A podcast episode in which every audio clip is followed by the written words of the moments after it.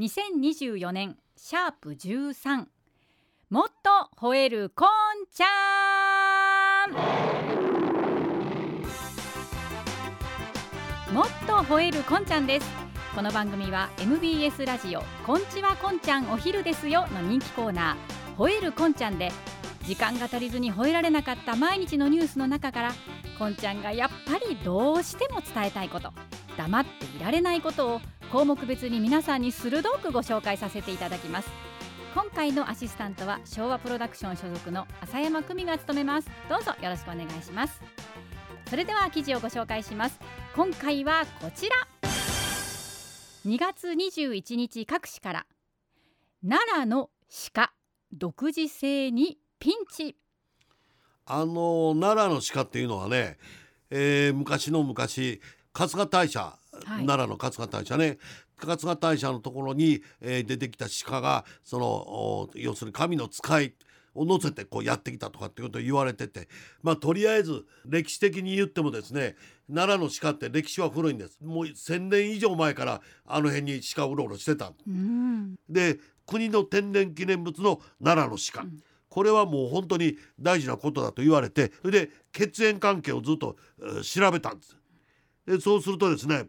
固有の遺伝子の形を持っている鹿っていうのがちゃんといるんです。で奈良公園を中心に保護地区というのがあってですね保護地区にその独自の遺伝子型を持つ鹿のみが生息する地域がある。うん、であのー、離れるにつれてその中心地から離れるにつれて他の遺伝子型を持つ、えー、鹿が入ってきてる純粋のその奈良の公園の中におった鹿とちゃう鹿山の山賊の鹿がですね、えー、混じっていったりするんですね。そうするとその純粋系っていうのはなくなっていくからその奈良の中心地におった国の天然記念物が、えー、天然記念物やと思ってたのにこれなおいどこどこ来たいえ？和歌山から来た。山越えでへえまあ降りな言うたりしてですね、うん、であの辺におったりするんです。10キロ以上その奈良の大仏さんのところから10キロ以上離れる離れると独自型の個体がほとんどいない、うん、つまり奈良の大仏さんの近くの鹿はやっぱり特殊だったと。はいはい。で彼らは誇り高いその1,000年以上のその歴史を持ってるその鹿のチームだったというのが分かってきたんですね。それを守っていかないといけないですよね。でどうやらこの流れ込んできたやつらは紀伊半島の各地からあ流入してきた鹿でこれをなんとかちゃんとせなあかんなというそれがあるからね、はい、わざわざ平成の大合併っていろんなところがこう市や町やが合併してこう地図がちょっと変わったことありますね。その平成の大合併の前の旧奈良市っていう、まあ、奈良もうほんまの奈良町ですよね。奈良市に一円の鹿を奈良の鹿とするというのを文化庁が発表してる。発表してるんだけどもどこらどどうやったらどうやわかんの。なんかその耳がその赤いとこあるとか丸いとかそんなあんの？って言ったらいやそれはわからない、でもまあこの辺にいた鹿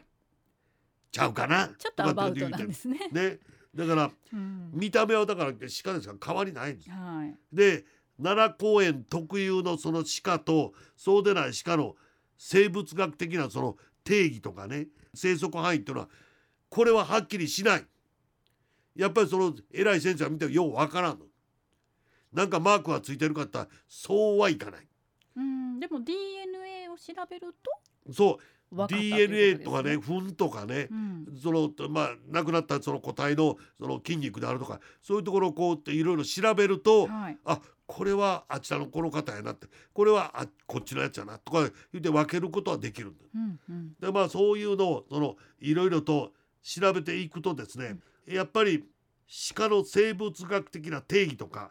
消息範囲がだんだん分かってくる、うんうん、ここで見つかったやつはこれってことはもうここのやつと違うのがこっちに入ってきとんねんなとかいうのは分かるわけな、はい、であの今奈良で常に問題なのは鹿がその家のなんかを食べてしゃあないとか田んぼ荒らして困んねんとかあの畑荒らして困んねん。これよく言われるんです鹿ってもっと食欲旺盛ですから、そんな来たらね完全にもう今まで苦労して育てたその野菜とかね、田んぼのそのいろんな作物これが食べられてしまったりすることある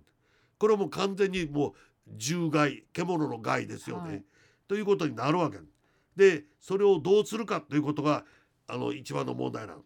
でまあそのね歴史的に言えばですよ。768年にたった春日大社というものがその鹿を神禄神の鹿としてですね保護した伝統から今のその鹿になっていったわけなんですけど、えー、純粋なその保護されてる地区とそうでもない地区との境っていうのがどっかあってですねここから一歩でも入ったらもう殺すぞとかっていうのはないんですよ、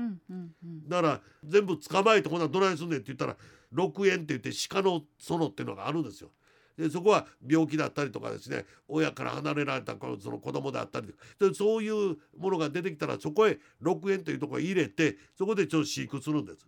でそれをするとですねそのまあ交雑つまり、えー、雑種がこう中へ入ってどんどん雑種化が進むっていうことがないからこれでええやろうというようなことを考えるのは人間ですよ。でそんなことを言うてですね役人がなんぼ言うたからって鹿が「あお役人ああ分かった行けばいけない大丈夫もうこちら行かせませんから」っていうようなことをするわけがない。ででもまあそういう措置は取られたから、うん、一時はね1945年っていうからまあ昭和20年昭和20年に鹿がだいぶ減ってですねあの本当にもう100頭割り込んだ時代もあるんです。そんなに少なくなっちゃったんですね。その鹿が近年はもう1200頭を超す大集団に変わってきた。で6円がそうです。でそれがあるからそんなことになるんや。ほなそのうちの稲やらなんやらと作物食べるあの鹿はどないなんで。いやそれね難しいですけどそのもうちょっと外にそのねあの管理地区っていうのを決めて、はい、そこでそのその中はあかんでっていうことにしましょうか。ってなことを言うたん、うん、でそこに入ってるのはもう駆除するというか捕獲される。それでええのかっていうことなんですけれども、うん、あの実は6円なんてそんな広いとこじゃないんですよ、うん、すぐ管理できるところなんですがそこにそのね鹿をそのまあどんどん連れてきて入れるわけでしょ。そこはもうちょっと増えるやん増えたらその中で私はどうしたらいいのっていうのがいろいろ出てくる。それをほったらかしにしてたから今になってこれちょっとややこしいことになりませんっていうことになったんです。あ広さとその数が合ってな今飼育環境もそのね混みすぎてややこしいことになってる、でこれをどうするかということでまあもう一遍考え直ししましょうということにまでなったんです。はい、ではその奈良公園の鹿が増えるのは困る鹿が増えるのは困る。こればっかり言うてたんですけども奈良公園の鹿が増えたんじゃない。奈良公園に来るよそ者が入ってくるのは増えた。それが困る元になってる、うんうん、これをどうして整理するんかというのはこれをこう今から考えないかん、まあ、何にしろですねこの物を言わぬ鹿をいかに管理するかっていうことはすごい大事なことなんだから6円があるからそこに入れといたらええというざっくりした考え方で奈良の鹿をこのどんどんあの反映させるってことはまずもう無理な。はい、だから限界が来てるとそうですそうです、うん、だからそのね奈良公園の鹿が本当にあの他の鹿とは違うというのは遺伝子型調べたら分かるわけです。分かるんだからその鹿は置いといたれよと。で分かったところからそのパンチングかなんかで耳にパペッとこう札かなんかぶら下げるようにしてですね。これは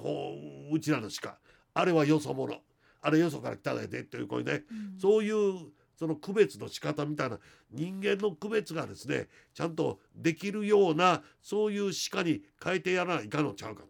私は思うんですけどね。どういうその区別の仕方があるのかっていうのはあの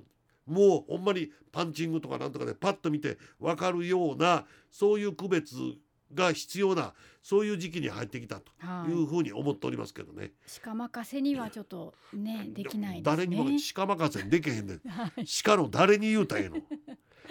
やっぱここは人間が。そういうこと、はい、人間がやっぱちゃんと偉そうに言うんだからその分ちゃんと面倒見てあげなさい、